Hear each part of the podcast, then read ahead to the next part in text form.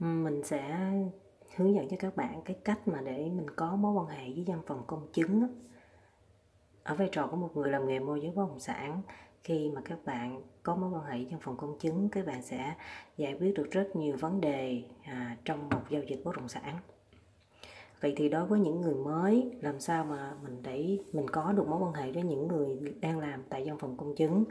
À, đó là thứ nhất là bạn phải tìm những văn phòng công chứng ở gần khu vực bạn đang làm việc. Có tổng cộng bao nhiêu văn phòng công chứng? À, các bạn đi ngang các bạn chụp hình. À, các bạn có thể là trên mỗi cái bản quảng cáo của văn phòng công chứng á, có thể là có số di động kèm theo hoặc là số điện thoại bàn. À, các bạn lưu số lại số điện thoại di động các bạn cũng lưu số lại và các bạn à, nếu như mà bên văn phòng công chứng có số đó xài Zalo hoặc là Viber thì các bạn phải kết bạn và nói chuyện.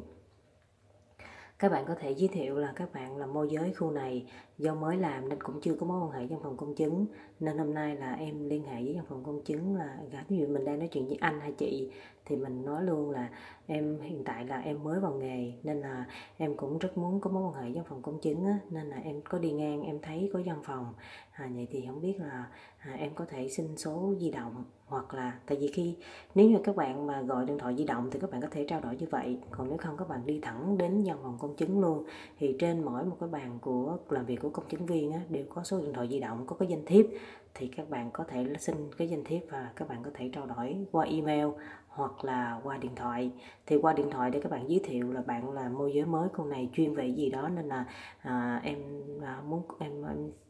em lưu số điện thoại của anh hoặc của chị lại để khi nào mà em có giao dịch cho thuê hoặc là bán đất bán nhà thì em sẽ liên hệ để em à, đem hồ sơ ra để đưa khách đến đây để giao dịch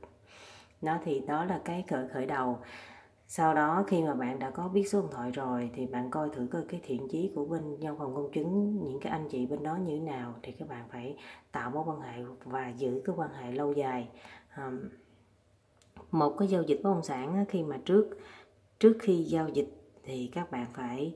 à, đem hồ sơ tất cả những hồ sơ giấy tờ các bạn đem lên văn phòng công chứng để cho họ xem thử coi là có hồ sơ của bạn như thế nào. Ví dụ như hồ sơ còn thiếu giấy tờ gì cần bổ sung giấy tờ gì thì các bạn phải à, lên đưa cho họ xem trước rồi sau đó họ sẽ báo lại là à cái hồ sơ này là đủ rồi không cần gì hết ngày mai lên công chứng thôi. Hoặc là hồ sơ này còn thiếu những giấy tờ gì thì họ sẽ báo mình mình báo lại cho hai bên khách hàng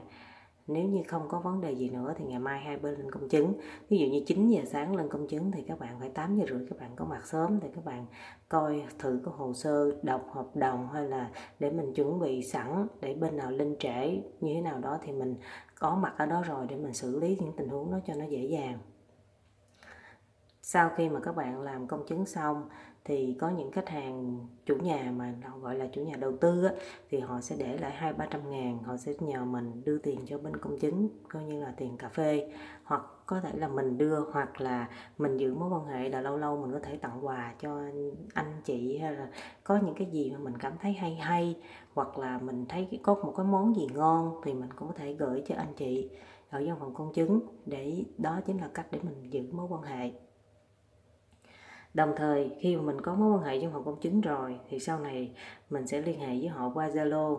À, không phải là những cái giao dịch nào mà phải dẫn đến giao dịch thành công rồi mới liên hệ họ mà sẽ có những cái tình huống bạn cần họ à, giúp bạn tư vấn. Ví dụ như là à, những tình huống về thừa kế về ủy quyền về rất là nhiều vấn đề nhỏ nhỏ trong mỗi cái giao dịch bất động sản thì bạn chỉ cần bạn gửi chụp hình lên trên zalo và gửi cho họ là họ có thể trả lời và đọc và cho mình biết được cái phản hồi như thế nào để mình tư vấn lại cho khách hàng. À, nên là cái việc mà có mối quan hệ với bên à, văn phòng công chứng là một cái điều vô cùng quan trọng là một cái cầu nối rất lớn để bạn giải quyết được rất nhiều vấn đề. Đồng thời song song đó ngoài văn phòng công chứng thì ở chi cục thuế cũng vậy. À, bạn phải lên văn phòng chi cục thuế quận huyện để các bạn liên hệ ai là cái người mà chuyên xử lý hồ sơ về vấn đề hồ sơ thuế bên đất bán nhà, mua bán nhà, thì các bạn phải xin, bằng mọi giá phải xin được số điện thoại. Sau khi xin được số điện thoại, các bạn giữ số điện thoại đó để tới những cái giao dịch kế tiếp, những vấn đề gì có thể là một, hai giao dịch đầu tiên để làm việc để tạo mối quan hệ, thì mình cần phải có một sự khéo léo.